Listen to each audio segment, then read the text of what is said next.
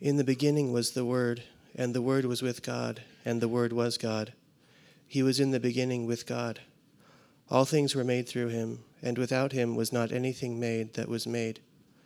In him was life, and the life was the light of men. The light shines in the darkness, and the darkness has not overcome it. There was a man sent from God whose name was John. He came as a witness to bear witness about the light, that all might believe through him. He was not the light, but came to bear witness about the light. The true light, which gives light to everyone, was coming into the world. He was in the world, and the world was made through him, yet the world did not know him. He came to his own, and his own people did not receive him. But to all who did receive him, who believed in his name, he gave the right to become children of God, who were born not of blood, nor of the will of the flesh, nor of the will of man, but of God. And the Word became flesh and dwelt among us, and we have seen his glory, glory as of the only Son from the Father, full of grace and truth. John bore witness about him and cried out, This was he of whom I said, He who comes after me ranks before me, because he was before me. For from his fullness we have all received grace upon grace. For the law was given through Moses, grace and truth came through Jesus Christ. No one has ever seen God, the only God, who is at the Father's side. He has made him known. This is God's word. I'll just add to that. May the words of my mouth and the meditations of our hearts be acceptable in your sight, O Lord, our rock and our redeemer. So, Today, uh, so leading into Christmas, we've been doing a, a, little series called Christmas on the Outpost. I mentioned our kind of uh, our strategy around being an outpost, which is to um, to understand ourselves as very much a part of the Christian church. We're not uh, trying to reinvent Christianity. We we believe in it as passed down um, from the the scriptures and the apostles and the historic church and and even we we share that with many many many churches in our city and throughout our world. Um, so we're not trying to do something new, but we're trying to to think about what would it be like to be very available um, and even strategically uh, engaging with people who who don't know Christ, who aren't used to the church, who uh, who wouldn't just walk in the doors.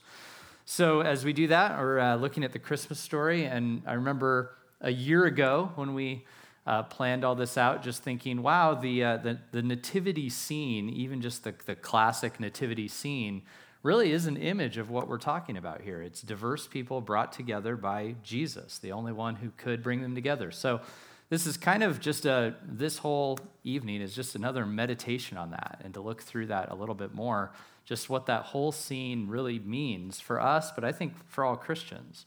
Um, I really don't think anything in our outpost model is surprising um, or anything that any Christian shouldn't sort of think about doing anyway. So, little unorthodox, but I'm just going to tell you what I want you to learn today. Um, this uh, sometimes I think about. I'll, I'll, think, what where do I think you all are, and what do I hope you're going to learn today? And I did that um, earlier in the week, and I'm just going to tell you. Okay, you ready? This is what I want you to learn. Um, I want you all. I want us to, and this, and I mean this if you've been a Christian for a long time, or if you're new, or if you're not even a Christian, I, I want us all to see this that the Christian church is supposed to be a living um, image or witness to the world that shows what the kingdom of God will be like someday. That's what it should be. And therefore, I want you to see that when we get together hear God's word and worship God, we are cultivating a desire within ourselves for what matters the most in our existence. That's what we're doing. That's what this is, okay? And I want that to make you think about all other ways of thinking about church and worship that might be about yourself. And for those to be become repulsive and bothersome to you in light of the idea of an experience that reflects the kingdom and its diversity um, where the people that are brought together are as different from one another as god is is different than God the Father is different than the Spirit and the Son. That we would actually go, I want to understand the diversity of God Himself by embracing the diversity in this room and how much it doesn't just serve me. A lot of words, all right? That's what I want to happen, though. I just thought I'd let you know. That's, that's, that's the plan. You guys think we can, you think there's a chance? We'll give it a shot. Um, I think this little narrative at the beginning of John um, gives us a, a, solid shot at thinking this through. It's a Genesis narrative, it means it's telling the whole true story of the world from the start. Uh, John is, is casting, he's talking to people um, who are not Jewish, which means that they didn't grow up with the scriptures necessarily. Um, and he is telling them the whole true story of the world and telling them it's all about Jesus. He basically is saying everything is all about Jesus. So I'm gonna I'm gonna just have three very Jesus-centered ideas here that we're gonna walk through. Jesus is is King. Jesus is light. Jesus is home, and and talk about how we experience that all when we uh, when we get together and worship. So. This all starts off with in, be, in the beginning was the Word, and the Word was with God, and the Word was God. He was in the beginning with God. All things were made through him. Without him, not anything was made that was made. Do you feel the emphasis? Not anything was made that was made. Nothing, everything was made clearly through Jesus. In him was life. That's a big statement. And the life was the light of men or mankind.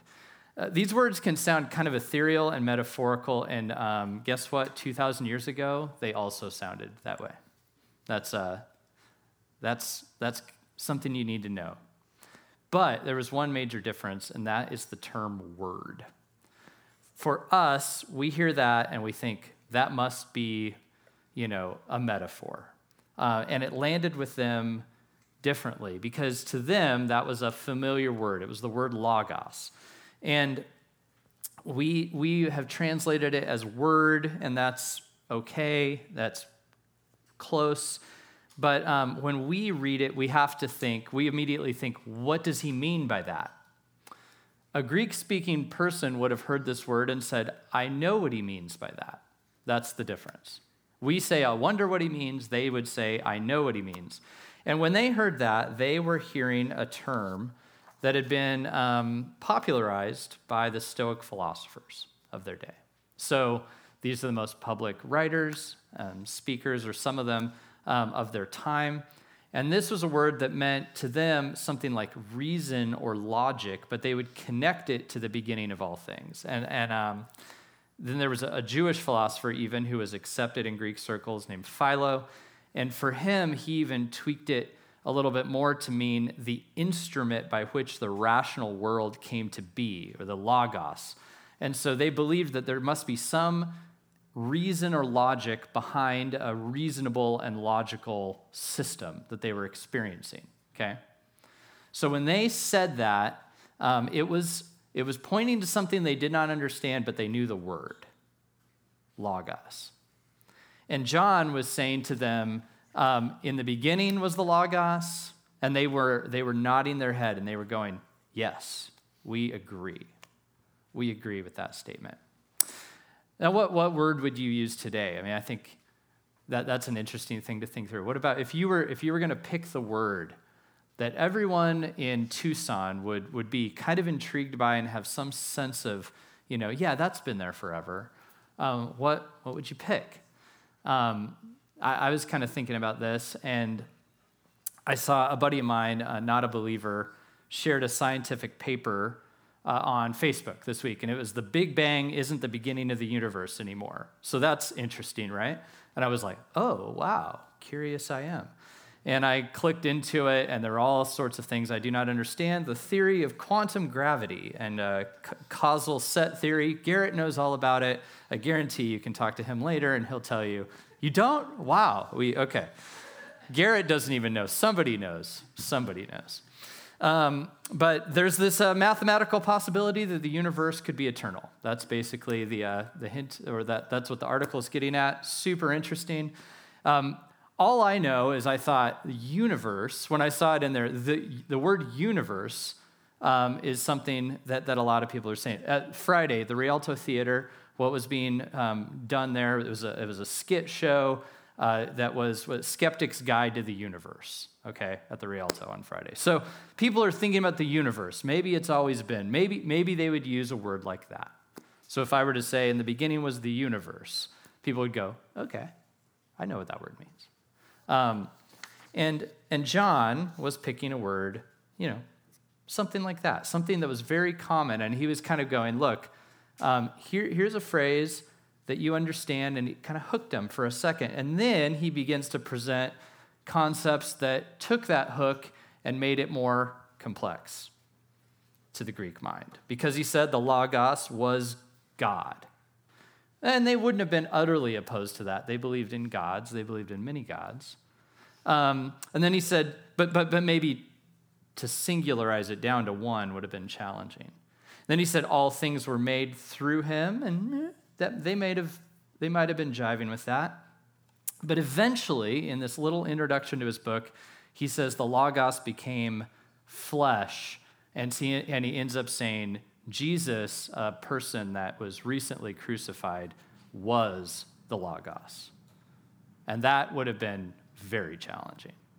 At that point, they would go, Whoa, hold on. That's going to take that's going to take some thought. Volumes and volumes have been written on this passage, but at the end of the day, the big idea held by believers in God is that God is ultimate. Um, that creation has a creator, that eternity has an ever present being at its center. Christianity holds that that being not only exists beyond us, not only did, did that being, you know, does that being exist outside of us, but that being, God, entered into the creation. And that is a very important belief. Therefore, um, I mean, maybe you've seen this, this ad series that's going around on, I mean, it's kind of TV billboards. Um, that says, you know, he gets us. I'll put it up there on the screen in a second. Why? Because he was human too. That's, that's a really key idea. He entered into, into creation. He gets us because he was human too. Um, if there is a God, then God is the most important thing in life to understand. And if that God has become accessible, has entered, entered in and understands us, if God gets us and has had enough mercy to enter in, then we must really and, and, and have the opportunity to get Him. We can understand, we can connect, we can not just talk in the abstract, but we can talk specifically. Um, would that not be the most important thing in life? I mean, think about that. Like, think about the way that we live life. What, what's most important to us? I mean, if you if you took a if you took your calendar, right? If I took my calendar, and we we logged the time and asked what's most important, right? If we took the checkbook and we logged the money flow, right? What's the most important? And that's that's the question. That this is why we need a space like this is to form ourselves around that which is most important because we go and we run after everything else, which is what the checkbook will show us and the calendar, right? But if there is a God who created us, has given us life, and is ultimately the purpose of life itself to seek and know and experience that God, would be the most important thing in the world. And if you were to love another person, the most important thing in that relationship would be that they would be pointed to and experiencing God as well. Like that would be of massive importance, right? If there's a God, that this would be really important. Really, really important. So, we have the nativity scene Mary, Joseph, the shepherds, the Magi, these wise men from the east, um, they are all there because in various ways they have come to believe that Jesus is king. These men from the east, who we talked about last week, who were very wealthy and they were seeking political um, power and knowledge, they believed a king was going to be born. They didn't know a whole lot about it, but they were there because of that. The shepherds, who were kind of simple folk, who were really not uh, respected that much at all. They had been told that Jesus was king by a heavenly host, a, a, a chorus of angels, and they said, okay. And they showed up. Uh, Mary and Joseph had been told, um, despite all logic, that they were going to give birth to the king. And they hoped for that. And that's what they were there for. They had, they had centered around Jesus when they gathered together. So Jesus is king. He is eternal. He created all things.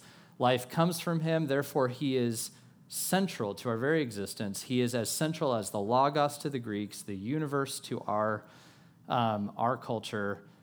Jesus is who the world is looking for. When the world speculates and writes about the universe, the Logos, whatever, that's, this is who they're looking for. It's who we're looking for. When we seek truth or relationship or love or meaning, we are looking for Jesus. That's a massive claim. It is. Okay? But that's the claim of Christianity.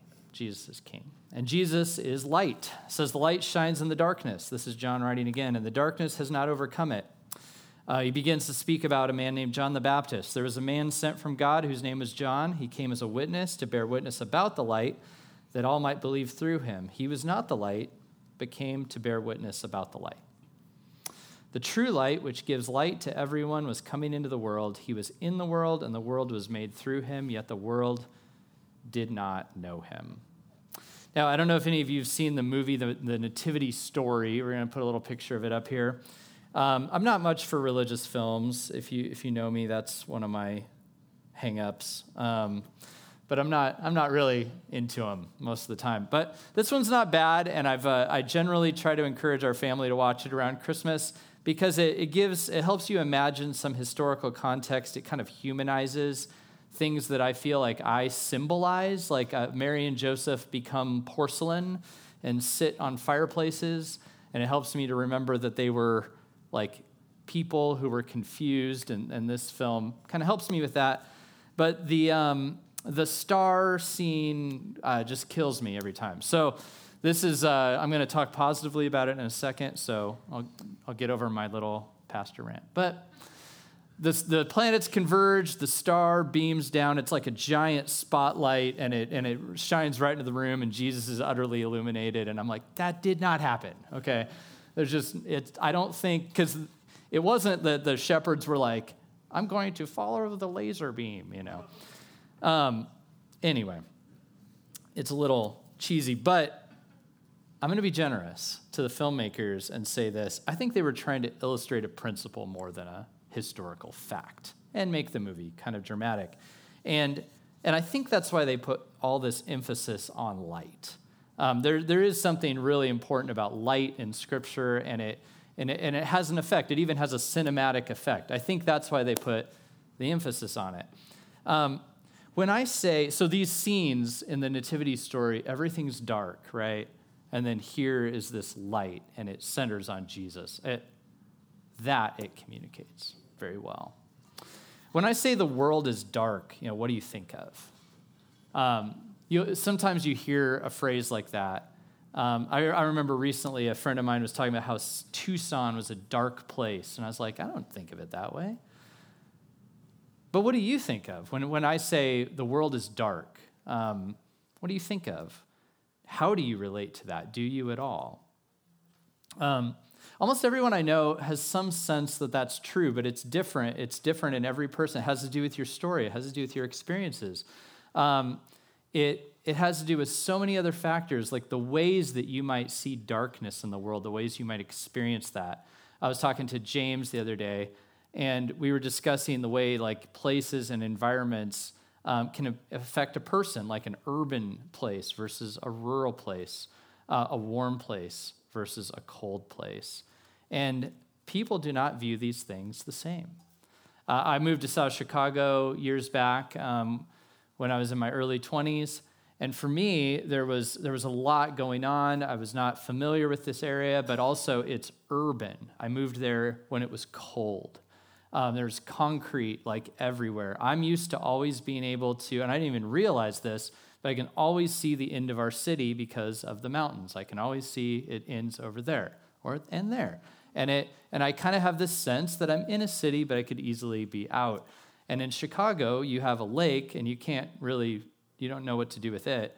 And then there's just concrete forever, it feels like. And that had an interesting effect on me. And I remember asking the people I lived with, um, you know, because, well, also I lived in South Chicago, and so there's a lot of violence. And so is, you know, gunshots every night and stuff. I mean, really, automatic weapons. And and I said something about like, does it like ever stress you out to live here? And the lady I lived with, she looked over at me and she said, I know exactly what's going on here at all times. She's like, I can hear the neighbors, I can hear everything. It's very nice. When I go out into those creepy suburbs, it drives me insane because like it's like quiet. She goes, "You know there's sinners out there. They're all just being really quiet and it creeps me out." I was like, "What?" You know? Like that's different than my perspective, right? I came into Chicago and it was like cold, dark, eerie, and she's like, "No, normal, comfortable, that's weird over there, right? We have a different sense. Um, the darkness, she, you know, I sensed in a city to her was punctuated by lights and audible cues. She knew what was going on. And that can be comforting. It, can help you understand what's going on around you. The darkness of a rural community can be utter and vast. Um, but to some sense, there's like a light that comes from being able to be still and, and enjoy silence, right? The same is true of the inner life. Every one of you, every single one of us, has a different sense of inner darkness and a different type of illumination that we desire. It is not the same. There are themes, uh, but no two people here are the same. When I talk about, about darkness, the darkness of the world or the darkness in our lives, um, we've, we've experienced different pain, we have different longings, uh, we have different uh, desires as to like what kind of what it would look like for light to break into our hearts and that shapes what we're receptive to have you ever noticed like i was thinking about this very recently some people like to be like confronted that feels like love have you noticed this and other people do not you confront them it feels like terror they want to be approached gently with a hug right you try to hug somebody else, they're going to be like, "Ah, get away from me." Have you? No two people are the same. Now, one of the major themes in our world today is that we should, um, we really should love each other and and get along, and that feels like impossible. It feels like a lost cause.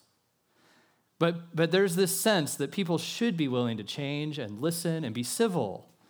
Um, and we really lament that it isn't happening. And so, how, how could it ever happen when we're so different?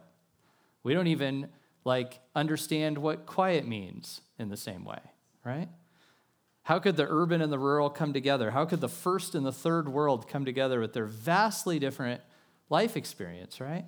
How could the thinker and the doer, the creative and the pragmatic, all with different orientations, pain, who want love in different ways. How could you bring all these people together ever? It would have to be around something very transcendent, much bigger than any of us. And John says here Jesus is the one who's given us all life, and that life was the light to all people. That's a really like the light to all people. I mean, do you know what, what that means? That's saying what Jesus offers can be received as light and truth to every single human being this planet. That's, that's insane. We all have the idea of life in common, don't we? We all live, we all breathe, we all perceive. Um, only our Creator can speak to that. But if we have a creator, no one but our creator could understand all the different iterations of us. And only if that creator has lived and breathed as we do, which is why this is so shocking, but why the in- incarnation is so important. Um, incarnation, that's a big religious word, right? Um, I'm going to give you a memory tool. You'll never forget it. Carne asada, okay? Grab onto that one for you. Incarnate. Carne, meat. Remember it, meat, tacos. Um, you got it? Okay, carne, meat in the flesh. God entered into the meat. You're going to remember our incarnation. God became flesh. Um, here is God, the God, the creator of the universe, in flesh. Perceiving, or think about this, in the nativity moment, perceiving life from the standpoint of an infant. Everything is kind of blurry, trying to feel. Jesus experienced the darkness of the womb and then the darkness in the world and then our shared dark destiny of death. Experienced every one of those layers of darkness that we experience. Jesus entered into the darkness, um, even the darkness that's within us. Do, do, do you see what happens to him all throughout his life? He's rejected, he's criticized, he's betrayed, he's killed. This is our darkness now, ends up getting poured onto him. But John says he gave light to everyone. What does that mean when we're all so different? Does it mean get on the same page, like see the light the same? I don't, I don't think so. I think it means that the one, the only one who truly knows you, also knows me because he created all of us and he entered in and gives light to each one of us uniquely. And that's an incredible, incredible statement. To the deep thinker, his light shines. To the pragmatic, his light shines. To those who sit in the quiet and meditate, his light shines.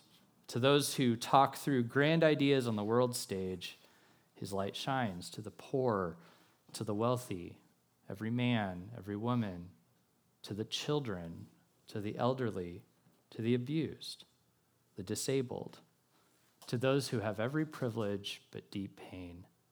The only way for there to be unity in a world of deep difference is to gather around one great light who can shine for everyone. And the scriptures say that is Jesus. And if you look across the span of history, um, that's exactly what's happened. Think of all the different cultures, all the different socioeconomic groups, all the different eras. Jesus has given light to them all. Jesus' is home. He came to his own, and his own people did not receive him. But to all who did receive him, who believe in his name, he gave the right to become children of God, who were born not of blood or the will of the flesh or the will of man, but of God. The Word became flesh and dwelt among us, and we've seen his glory. Glory is the only Son from the Father, full of grace and truth. John bore witness about him and cried out, This was he of whom I said, He who comes after me ranks before me, because he was before me. For from his fullness we've received grace upon grace. For the law was given through Moses, grace and truth came through Jesus Christ. No one has ever seen God, the only God, who's at the Father's side he has made him known. There's a lot of key ideas here around kind of belonging and family, and, um, and there are three, three things that come out in here about this theme. There's more that could be said, but those who receive Jesus become, um, become family, they become children of God. Those who receive the one who dwelled among us are accepted by grace. It says grace upon grace. It's like a piling up of grace, is how you're accepted. And those who receive Jesus come to know God as Father. Now, family is a, is a wild concept, right? Um, but it's also shaping. Um, I have a picture of a diverse family from the perspective of a kid, right? Here it is. That's, they said, that's my family. and we love each other. Um, family, why, why is it that we want to know where we're from and who our ancestors are and what they did and our story and our people? Um, but also, nobody can drive you insane like your family, right? Um, there's people in my family that, whew, I don't understand. But there's some stinking bond there, right? There's some reason why it still matters to me what they think and what they do and why they do it. The idea of family is deeply important. Um, even if you've needed to disconnect from family, which some people do, there's still a sense that you begin looking for another one.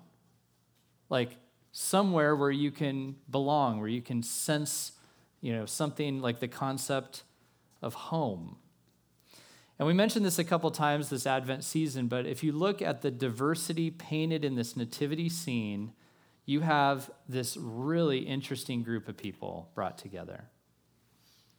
You have this obscure Jewish carpenter named Joseph. Um, there's, there's a chance, by the way, Nazareth, but besides all that other stuff that, that John was talking about with Nazareth and its divides, there's also a solid chance that carpenters in Nazareth built things for Rome. I don't know if you've heard that. I've mentioned that here before.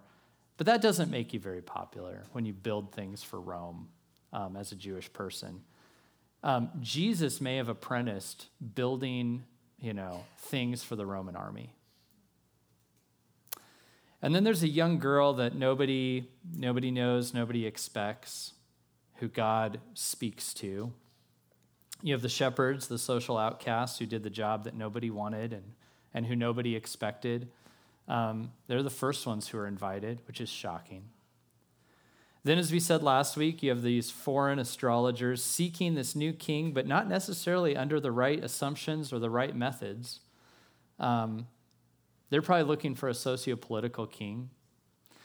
You have the religious leaders um, who, in, in our stories that we've read, especially Matthew's gospel last week, um, they go to Herod because Herod is the king of the Jewish people. He would want the best for the Jewish people, and they think he will want he will want to know where the king is too.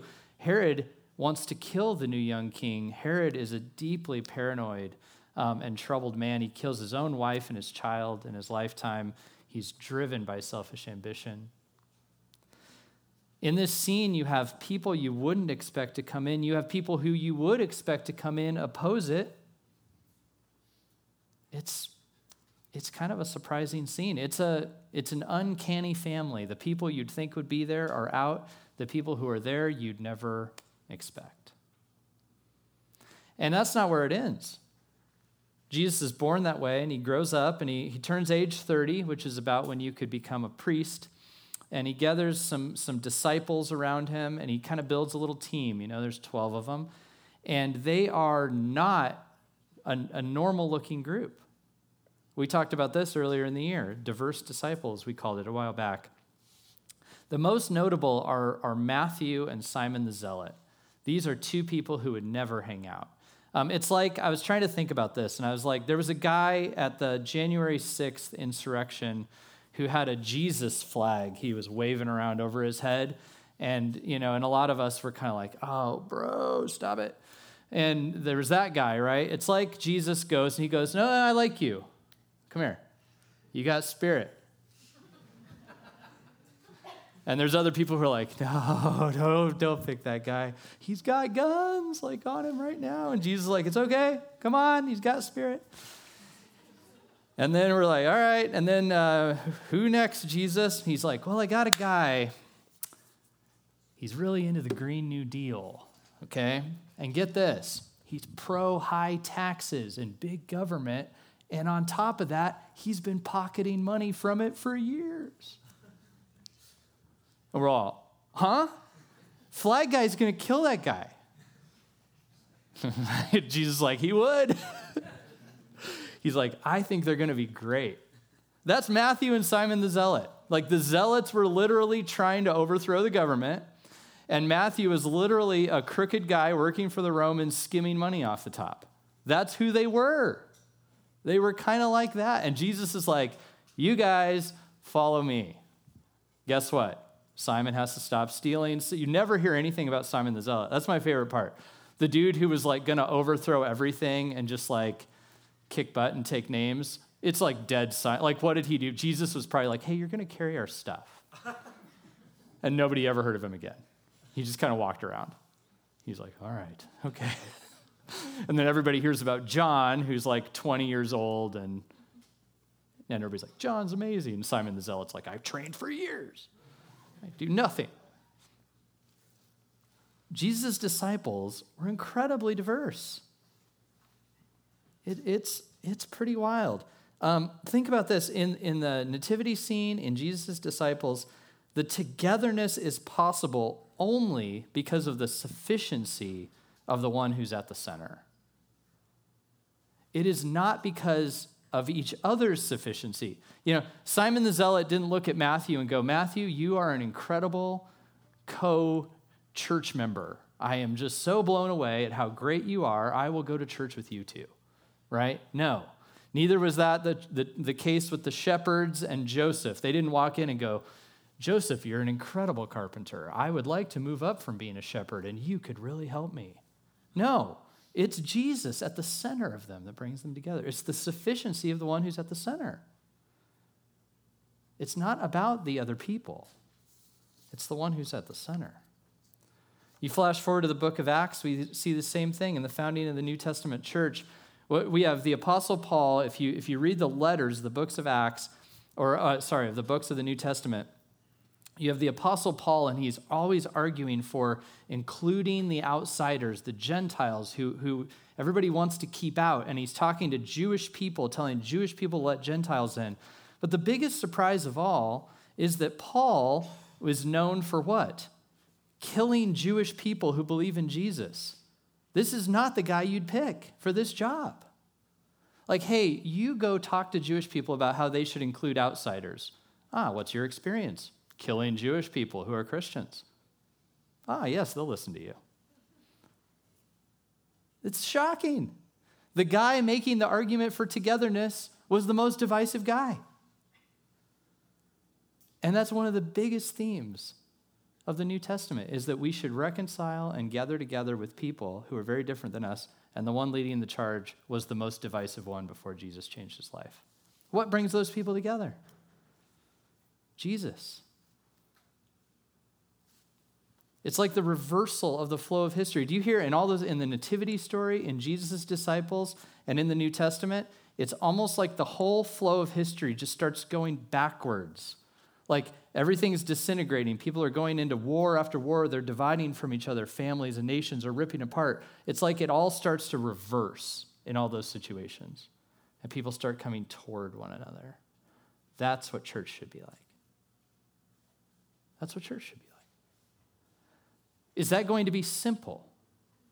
No. Is that going to mean I get my favorite church in the world? No. It can't. It's the reversal of the flow of history. It's going against the very fiber of what sin does to the world. It's reversing it. It's going to be different.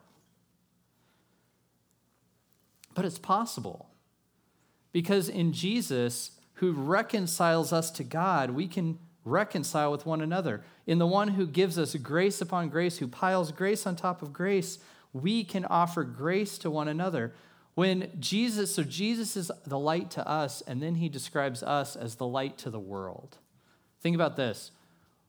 Mm, does that mean that we should show how superior we are to everyone and how we know what we're talking about? Does the world know how to do that? Yes, everyone knows how to do that. That's what everyone does all the time. Like, open social media. It's what everyone does. I'm right. My people are right. Look, look how smart we are. It's constant. Everyone knows how to do that. You know what the world doesn't know how to do? Is to accept someone who's different and forgive them. That is hard to do.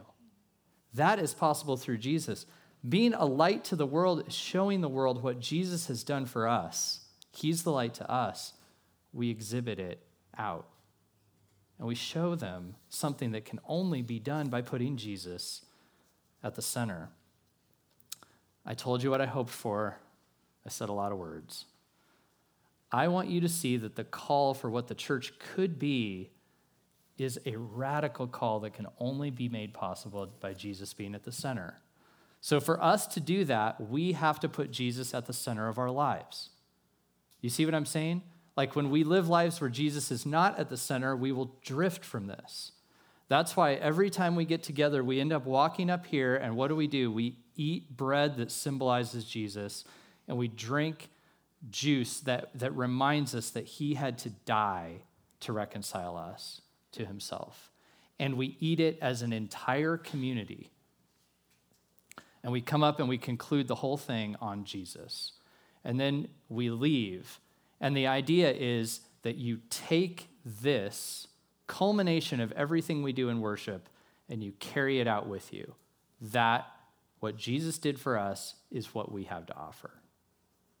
This centers us on what the most important message in the whole world is. This is our Creator in the flesh who came in, understands us, gives light to each of us uniquely. That's, that's incredible. We need to feast on it. And that's what will shape us into the kind of people that give light to the world. I want us to believe this. I want to believe it. I think about the, the amount of time, I think we need to hear this about every seven days because we forget. So, friends, um, I'm inviting you back to where we always go to Jesus, the one who came in the flesh. He entered into our situation. He suffered on our behalf. He, he took the darkness. He shone light into the darkness by laying his life down.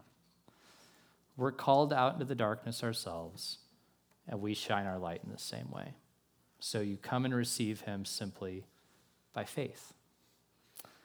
Here's what we're going to do we're going to take two minutes of silence, and this is just a time to come before God, and it could be a time to confess, um, it could be a time to just reconnect, it could be a time to try prayer for the very first time. Um, it's just a chance to, to say, Are you who the scriptures say you are? Are you the word? Are you the logic, the logos? Are you the very universe itself? Are you everything? Are you the creator of all things and you understand me? So pray. We're going to do that for two minutes, and then uh, Mike's going to come up and lead some music, and then um, the Lord's table will be open, and that's for you to just come and partake of He who died for us, who entered in, who understands. Um, and then after that, there's, there's giving in the back. We're, we're so bad at talking about giving, but the truth is we really need it. Um, yeah, thanks. Jared's, Jared's doubling up this week, I can tell. No, um, but, uh, but we do. We really do. Um, it's, it's how we operate, um, and it's how, how we uh, yeah, invest in this, these things that we believe and in uh, each other. And then we eat together, which is one of my favorite things. And we hang out and we spend time. And so I would uh, encourage you all to partake in all of that. So I'm going to pray for us and then leave that, leave that time of silence just for you to, to pray for a little bit. Father, thank you for, thank you for the chance to uh, think about Jesus thank you for this season that, you know, we, we hear songs about you on the radio. Um, we, hear, uh, we hear songs about your coming to earth in Target. Um, even if it's not what people mean to do, you and your message and your light just shine brightly at this time of year in so many places. And I pray that it would shine really, really brightly through us that you would transform us, that you would remind us what life is for, what it's about, that you, God, um, are our creator, you are king, and everything was made by you and for you, that, that we would be shaped and formed by that. I forget it like every single day. So forgive us, bring us back, bring us together, and shine your light through us, and lead us now as we pray.